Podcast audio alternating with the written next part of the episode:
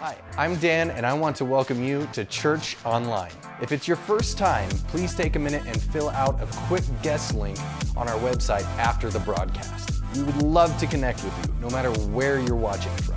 You can also give online by going to lifechurchutah.com or by texting LC Give to 95577 at any time during this morning's service. Once again, thank you for making Life Church Online a part of your weekend. For more information, visit us at lifechurchutah.com. Well, when Sid uh, started last week, he started a brand new series that we're doing during the month of August here that we're calling the Big G, which of course is standing for generosity. And, and I know that there are a lot of people who think of generosity totally in terms of money. It's not just about money, but it does have to do with money as well. And one of the things that I have noticed that is that few subjects in the church world uh, make people more uncomfortable than preaching or teaching on the subject of money. Because some people have a preconceived idea that all churches are after is their money anyway. And, you know, I can't speak for every other church out there, but I can tell you this that that is not true here at Life Church. What we try to do is bring you truth that will bring great blessings into your life. And part of those blessings are associated with your heart towards giving. And the giving not only of your time and of your talent, but also of your treasure. But there are churches that in America today that will not pass an offering plate. They, they, they will not teach or preach on the subject of, of money because they are afraid that people will leave their church if they talk about money or if they pass an offering plate. And um, you know, I was thinking about that. They probably are right. There probably are some people who will uh, get angry and they will leave.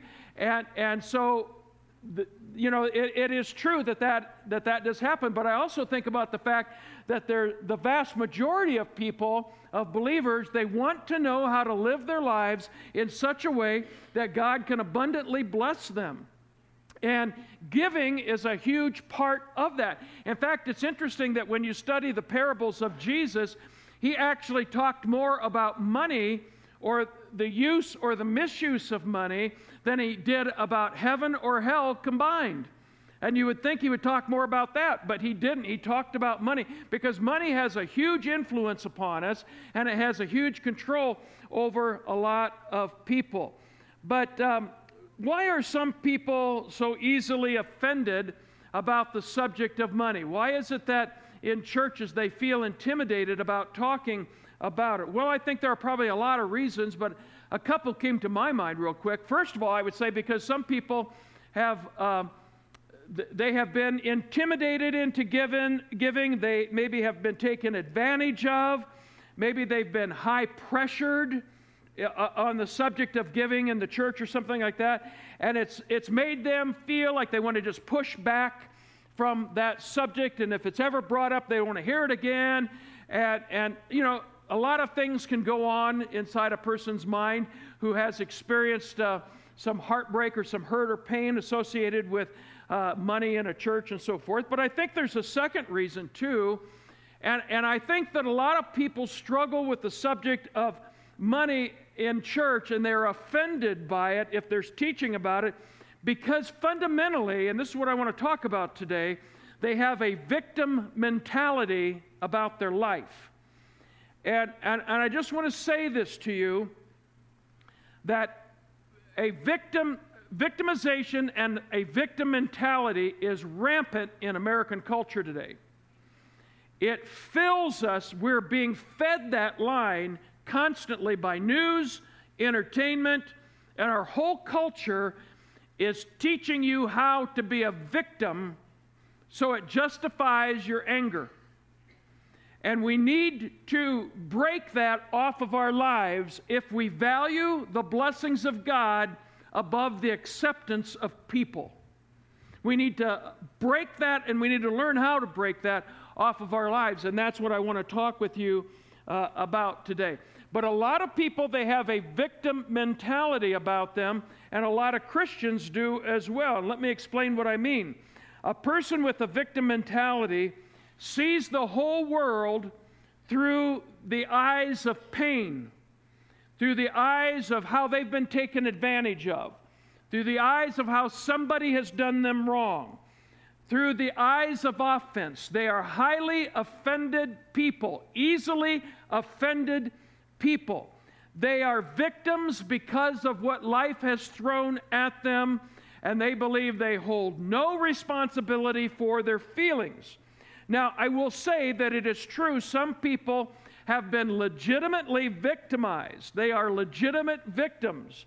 They've been hurt, or they've been conned, or through no fault of their own, it's happened to them. They've been victims of an unfaithful friend. They've been victims of an unfaithful promise. They've been victims of an unfaithful spouse. They've been victims of an unfaithful coworker. Or maybe they've just been victims of scams. And the scams are out there, and they're so good that I will tell you, there have been a few times I've gotten emails, and, and I've sent the email, I forwarded on to our resident tech guy, who is Pastor Dustin, and I've said, Is this a scam? And he's written back to me, Yes, it is. Or I've seen something on Facebook, the latest news of how Chip and Joanna Gaines are divorcing and and you know and all this stuff and they're ah no I love their show Fixer Upper it's one of my favorite shows. If you've never seen it you ought to watch it. It's good. As soon as I say that they'll probably have something lousy on there. But anyway up to now what I've seen has been really really good. And no and they're, and they're Christians and they bear Christian testimony and it's wonderful and everything. And so I, I remember one time sending the, the notice to Carrie, and I said, Carrie, Chip and Joanna are divorcing. They're walking away from Fixer Upper. And she said, It's a lie. It's not real. It's not true. You know, if you haven't learned this yet, you can't believe everything you see on the internet. All right? There's a lot of stuff out there you can't, you can't believe. But, eh, but scams are out there, and we get scammed with the truth. We get scammed out of our money, you know? And, and, and they do it to us. But, but what I want you to see, there are legitimate reasons for feeling like you're a victim, but some people hang on to a victim mentality and they make being a victim an art form. Whether they've been hurt by someone, or maybe they've just been raised in, a, in a, an environment as a child, they've been taught you've been done wrong, you, and they've been taught to hate. What, whatever the reason is, they won't let it go. Not only have they been victimized, but they have been victims. Now, I want to explain that to you, and I want you to hear me. It's so important. Because here's the truth every one of us have been taken advantage of at some point in our lives. We've all been victimized, but not all of us are victims. The difference is between your ears. It's how you see yourself, it's how you think, it's in your mind. You have to decide how far you're going to let the hurt and pain and disappointments that come in life, how, how far you're going to let that control you. A lot of people, they, they let it control them completely. And it's easy and here's where I want to switch over from the, the masses of the world to, to us as believers. It's easy if you feel like you've been victimized in the world to bring that same kind of thinking into your faith life. I believe this is one of the enemy's chiefest ways of keeping us trapped and hindered from receiving many of the blessings that God has given to us through Jesus Christ. Because Having a victim mentality will not build your faith. And it is essential for you to have faith to receive from God. Hebrews 11:6 He who comes to God must believe that he is and that he rewards those who diligently seek him. You've got to have faith that God exists, you've got to have faith that prayer works. If you don't have that, you won't get it. That's, that's why he, the writer said, He who comes to God must. If you're going to come to God, you've got to believe that He's there and that He's going to reward you with His presence, with His help, with His favor. So I want to talk with you for a few minutes today about breaking a victim mentality off of your life, off of your thought life, which will then set you free to receive the blessings of God. Number one, the first key is an obvious one resist victim men, uh, mentality, resist victim thinking.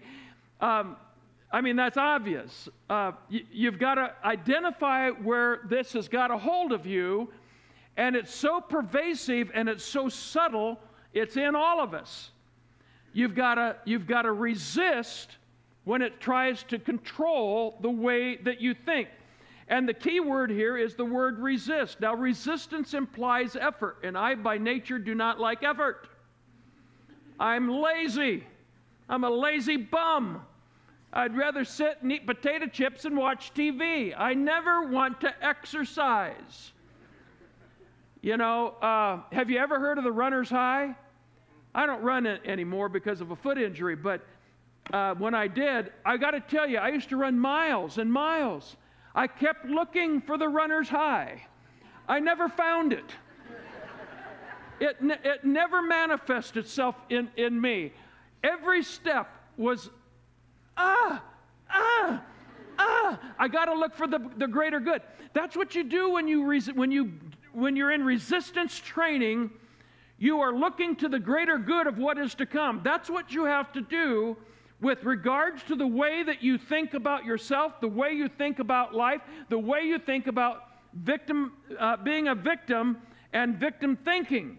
2 Corinthians chapter 10 verse 5 says that we have got to learn to take captive every thought and make it obedient unto Christ. I tell you what that takes effort. It's not it doesn't come naturally. What comes naturally to me is wrong thoughts. What comes naturally to me is to easily be offended. To, to be a forgiver is, a t- is tough stuff because I don't want to forgive. Does that make sense? All right, so resisting victim thinking is something that takes effort. But what I want you to see, it is a battle, but it is possible to live in victory over this, this uh, you know, the, this thing that stronghold that wants to hold you down. So the devil wants nothing more than to trap you and me into victim thinking. And even if you have been legitimately hurt by someone in the past, you don't have to let it define your life going forward. Because if you do, you will become a victim thinker. Now, one of the early on victim thinkers in the Bible was uh, Adam and Eve's first child, a boy by the name of Cain. And Genesis chapter uh, 4 tells us about him. Cain's younger brother is a guy by the name of Abel. Some of you know this, this story. But Cain and Abel didn't get along too good, you know, and, and, and we understand that. A lot of us, we, we don't get along with our siblings, especially when we're younger. But by this time, they're past being younger and they're adults and they're still not getting along real good. Um, to the point that eventually, I mean, they really didn't get along. Cain killed Abel. After, and after the murder, God came to Cain and he said, of course, he knew, but he said to Cain, verse number nine, Where is Abel your brother? And Cain answers God by saying, I don't know. Am I my brother's keeper? Well, the answer to that question is yes, you are. We are all responsible to live beyond just ourselves. We all have a responsibility to help others. And it'll, it'll put you into victimization if all you do is think about yourself. Even if, you, if you're really going through a hard time, uh, ask God for help to get out of just thinking about you all the time. Because, because life doesn't, re- I, I, I just have to tell you this. Uh, I got a call from the, the doctor's nurse. I was supposed to go in for a, a doctor's visit uh, sometime in August, and she called and said, We've got to reschedule you.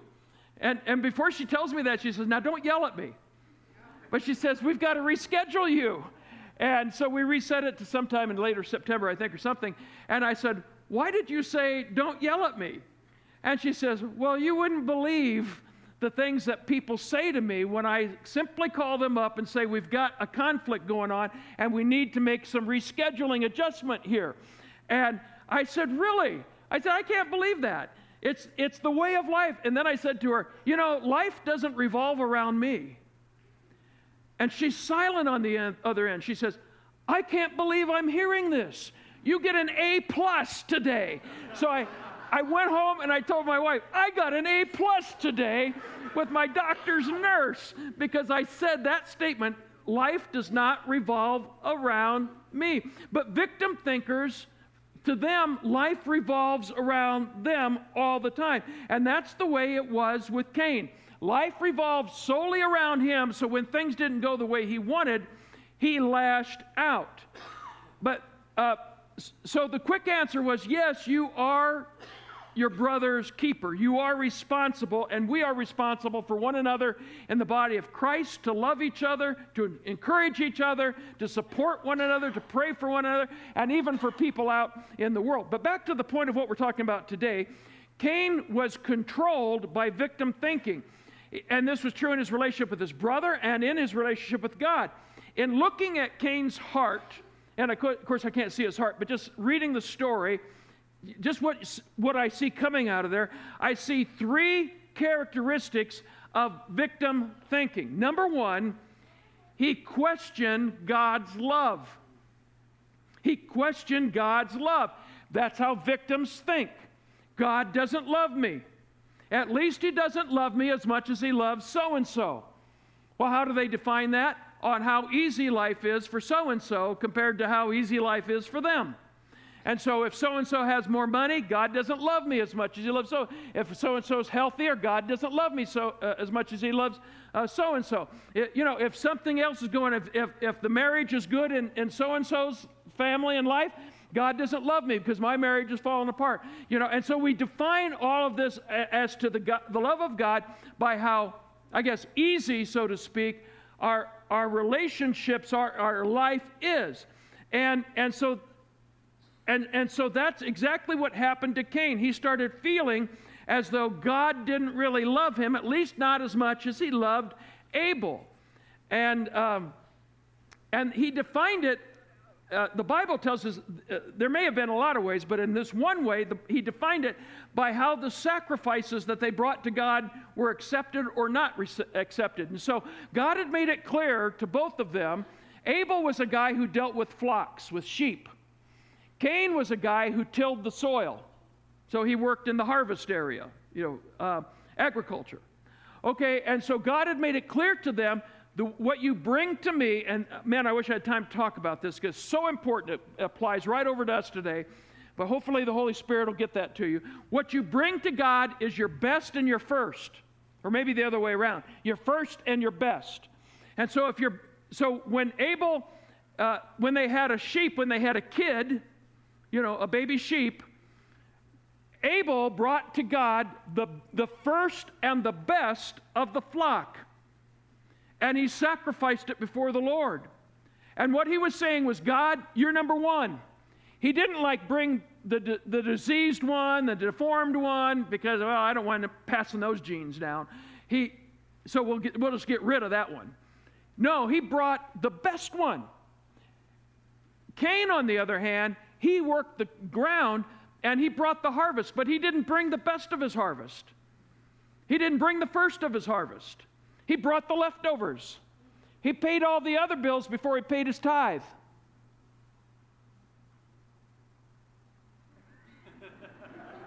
that just came to me. I want you to think about it. That's, that's the parallel to us today. He paid Sears before he paid God. All right? He paid the car payment before he paid God. What happened? Abel was Abel's sacrifice was accepted by God. Cain's was rejected by God because God expected the first and the best. And so uh, Cain's was rejected, and that embittered him. And verse 5 says, Cain was very angry and his countenance fell, and by verse number eight, he had killed his brother over this. Jealousy and bitterness can find a home in any one of our hearts if we begin thinking that God doesn't love us the way he loves other people because they seem to have it easier than we have it. And you have got to be careful about allowing that thing to get hold of your spirit. Because if you do, it'll, it'll put you into victim thinking. The second thing I see in Cain is he questioned God's fairness. Cain thought that he should have accepted this sacrifice, that God should have accepted his sacrifice too, that he wasn't being treated fairly. And I can't tell you how much I've heard this through the years. This isn't fair in my life. Probably isn't. Um, I'm not being treated fairly by those people. May not be. Uh, I don't deserve this. If you don't think that that word deserve is, is an industry item, just look at most of the advertising that you see on television today. Because you hear it over and over again get the car you deserve. Well, where in the Constitution does it say I deserve a car? Nowhere. But we have, we have raised up a whole generation of people that says that think they deserve a cell phone. That, well, I guess that got too close. I'm sorry. That, you know, that this is, this is a necessity. It's right up there with food and air and clothing and cell phones. You know, it's the big four. Cell phones are right up there with the rest of them. Do you know that there was an era, a time, when Carrie and I, neither one had a cell phone? How many of you remember before cell phones were created? All right, most of you remember that. I'm teasing.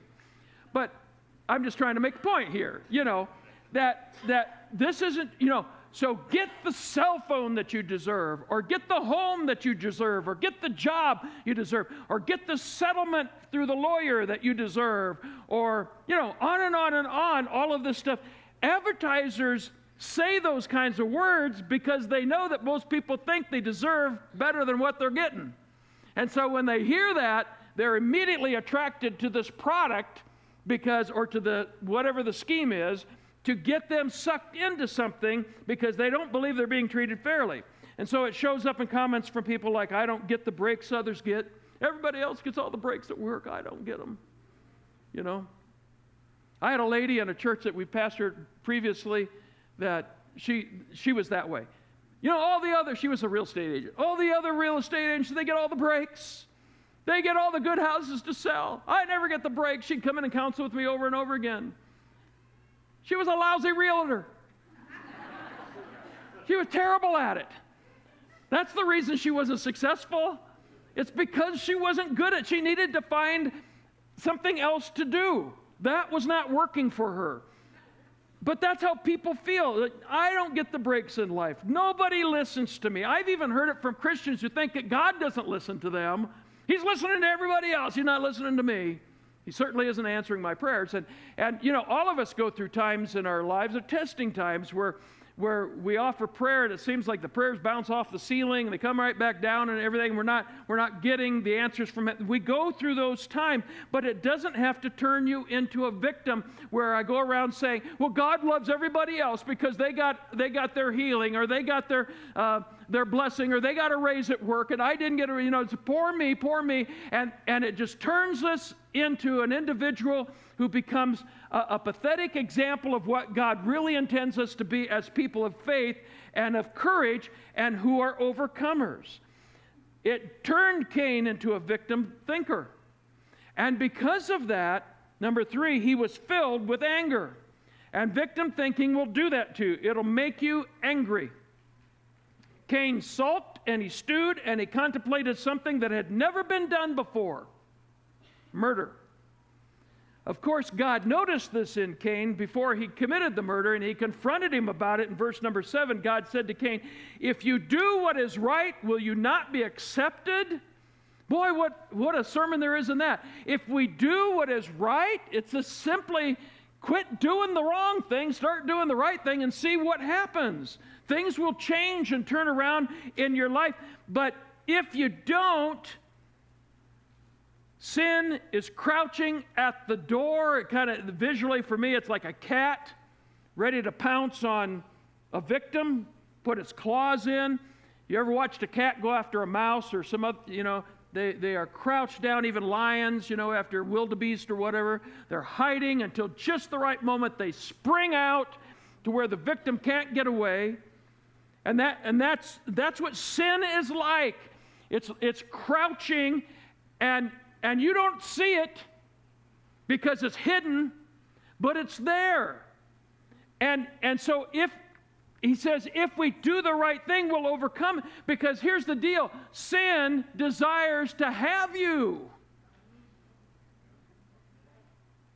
I can't do anything about it. It's just the way I am. That's not what that says. It says you must master it.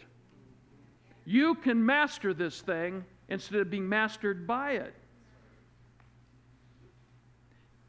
Amen? Amen. All right. All right. So anger has mastered most people today. I think you'd probably agree with that. A lot of anger out there in the world.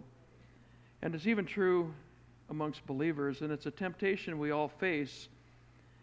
And here's the deal sometimes anger disguises itself as righteousness or righteous indignation. And uh, anger itself is not wrong, it's how you handle the anger. Uh, the book of Ephesians says, Be angry and sin not. So learn how to handle, handle your anger rightly. You handle it rightly by taking it to God. You hand, handle it wrongly by taking it out on other people. So it's a temptation that we all deal with in our lives, but sometimes we allow it to go too far and we even disguise it as righteousness and we get so frustrated at people because they're not acting the way they should, or we get frustrated at, at the positions, the political positions people take on Facebook. You know, I'm getting real personal here. I, that, that's not in here. I just, you know, and we lash out. That's why I don't read that stuff anymore, because all it does is corrupt you. If you want to read it, read it, not me. And, and but we, we lash out and we say, well, we're taking a stand. But you know, it's one thing to take a stand for righteousness, but, it's a, but a lot of what I see happening is, is believers who take it too far and they're justifying a, a, a root of bitterness and anger that's growing in their heart under the guise of having a righteous position, and they're handling it entirely wrong. I believe some Christians have responded unrighteously. And I, I will tell you, there's a verse of Scripture that impacted me years ago and it continues to impact me because I need it so much. It's James chapter 1 verse 20 that says the anger of man does not produce the righteous acts of God. Even though my position may be right, my disposition may be very wrong. And if your disposition is wrong, you're wrong no matter how right your position is. Did you get that? You got to keep the disposition right. So, like with any sin, anger is crouching at the door, but we've got to master it. Uh, because if you don't, it'll, it'll get you to do things you never thought you would do, and that's certainly what happened with Cain. He kills his brother. Secondly, uh, the key to overcoming victim thinking is to see yourself as a giver instead of a taker. You've got to see yourself as a giver. Instead of seeing yourself as a person of poverty and not enough, that's what victim is, that's what victim thinking will do to you. It'll, it'll cause you to start thinking that you, will, you, ha- you don't have enough and you never will. And so you, you get stuck in this kind of, uh, of a lifestyle that you have nothing to offer, that nobody cares anything about what you, who you are, what you have to offer. You got to begin to see yourself as a person that God can use, that you have gifts and value to offer to other people. And then once, once you start convincing yourself of that, you start doing things necessary to make it happen. And that might even include getting an education in a certain way, area that could help you to be more effective in an area you have a burden for, but you need to get more educated in order to make that happen. Or it may have to do uh, with, with your financial picture. It may be something that you, you need to start working on on, on your finances to have godly finances in order to be the per, kind of person God wants you to be. Or it may just be a matter of quit sitting on the sidelines and start letting God use you. And instead of always coming to church and waiting for somebody to give, you start giving. Now, going back to this whole finance area, let me just give this to you quickly. About 20 years ago, I started feeling a conviction from the Holy Spirit that He wanted Carrie and me to get rid of our debt. Now, I, I got to tell you, we weren't too far in debt at the time. We, we were up to date on all of our payments. Uh, we felt God, uh, I mean, we, we, were, we were faithful in our tithe, but we felt God wanted us to, to get rid of the debt that was beginning to creep higher and higher in our lives. And I will say that there have been times in our marriage that I felt like I didn't handle our finances well, at least not in a way that was, uh, that was uh, glorifying the Lord. And so I, I, I decided, God, I want to glorify you in this area of our lives, and we're going to need your help. We had been faithful in our tithe. It's not that. We were faithful in our offerings. It, it wasn't that we were cheating God in order to have the latest and greatest. It's just that I, I wanted to honor God by getting my financial house in better order. So I began praying about it, and God gave me an idea of how to, I could systematically begin to get rid of the debt uh, of our family, especially the debt that is called consumer debt, what we oftentimes refer to as a credit card debt. That's the, that's the big thing. So, after talking it over with Carrie, we began putting our plan into action, and the debt that had taken us a little over 20 years to incur, to pile up, was liquidated in a matter of two and a half to three years. We were debt free. That sounds impossible, but it's true. And yes, there was sacrifice, and yes, we had to be very committed to it, but we did it. Now, here's the reason I told you what I just shared with you. The freedom that it gives you in being debt free is incredibly, is incredible. Uh, because of the freedom that you have in the area of giving. When you don't have debt hanging over your head, you, you can give in ways that you never thought you could. Um, I'm not talking, I'm not saying that all debt is wrong. I'm not saying that. Because we have held a mortgage on our home and we have at times had short term uh, vehicle debt. But we get that taken care of as quickly as we possibly can. But too much of what we get in debt over is unwise. And I think Americans are mostly unwise in how they handle uh, the debt decisions that they make because it puts them under real financial bondage. And it becomes emotional bondage, it becomes relational bondage within the family, and it becomes even spiritual bondage with God. So Carrie and I put our plan into action, and, I, and I'll tell you the change that happened to me. I went from a poverty thinker. I, I, I, uh, I went from someone believing I would never have enough. I, I went from believing that I would always be defeated financially. I went from feeling insecure about the future that if anything went wrong in the house or on the car, we were in trouble because we were so tight financially that if we had any kind of bill come up, how many of you know your car will have breakdowns? Not too many of you, your, your hand's not going up. Well, you're going to find out. Uh, they don't call it fix or repair daily for nothing. That's the stand. That's what Ford stands for: fix or repair daily. You know. Now I own a Ford, so I'm, I'm teasing myself. But I went so from be, feeling so insecure about the future to, until I began to believe and have uh, an expectation of, of victory in this area. I began to sense security. I began to experience peace in my heart, blessings, and a spirit of generosity instead of a, a, spirit of victimization began to come over my life. And I began to see myself differently. I wasn't a victim trapped in a defeating cycle anymore, but I was free to give and to give generously. And so now we, we tithe uh, with no, it, it's a joy to tithe to God, and we do it faithfully, and, and it's a, and, and, when we give to special offers like we did in May for the Convoy of Hope that we did on Mother's Day and throughout the month of May, and this church gave $40,000 to that. A lot of you jumped in on that. But we, we, Carrie and I were able to sit down because we didn't have the debt and to talk uh, about what we could do generously, significantly, to give to that particular offering. Listen, debt will keep you in a victim state of mind. Proverbs 22 7 says, The rich rules over the poor, and the borrower is slave of the lender. Boy, that's powerful. The Message Bible puts it this way The poor are always ruled over by the rich. I was being ruled over by my poverty thinking because uh, of, of the way I was allowing debt to accumulate in my life. So don't borrow and put yourself under the, their power. So, one of the best pieces of advice I can give to any of you today is to get out of debt, get the debt out. Because here's the truth God's word never has anything good to say about debt. Start seeing yourself as a financial victor and not a victim.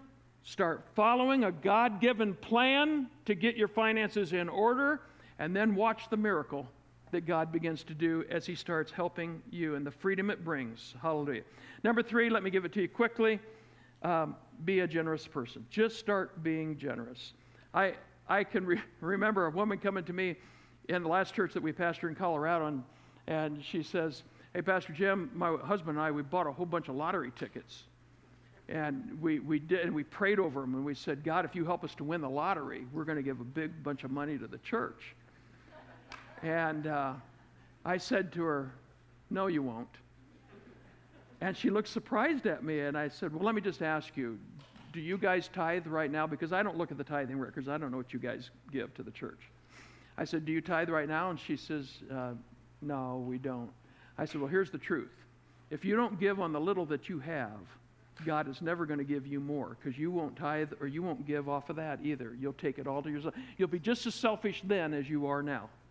That's the way it will be. By the way, they didn't win the lottery. And um, anyway, here's the fundamental principle of the kingdom of God. And I want you write it down in your notes. You always lead with the seed. You lead with the seed.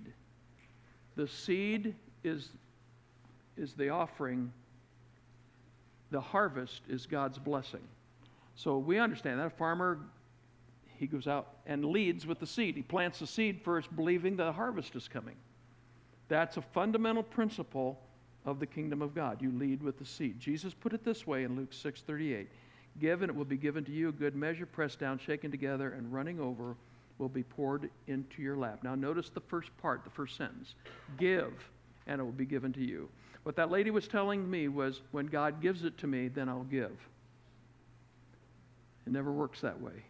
You give first. It's yeah, it's a step of faith, but you do it first, trusting that God's going to help you with the rest.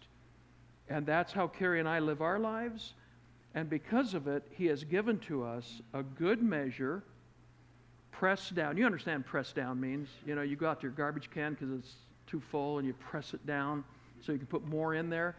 Just think about what God wants to do for you. He wants to press it down so He can put more in there.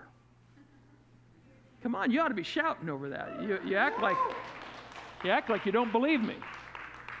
So press down, shaken together, get all the air out of it, you know and running over, it's going to be poured into your lap.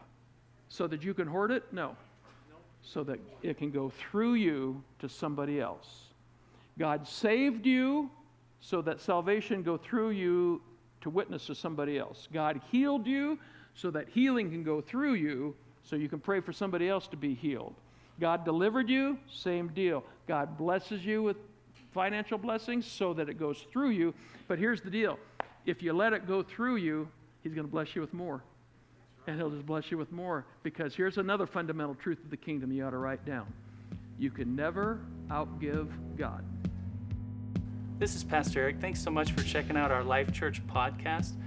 We pray that it's a blessing to you. For more information about Life Church, check us out at lifechurchutah.com.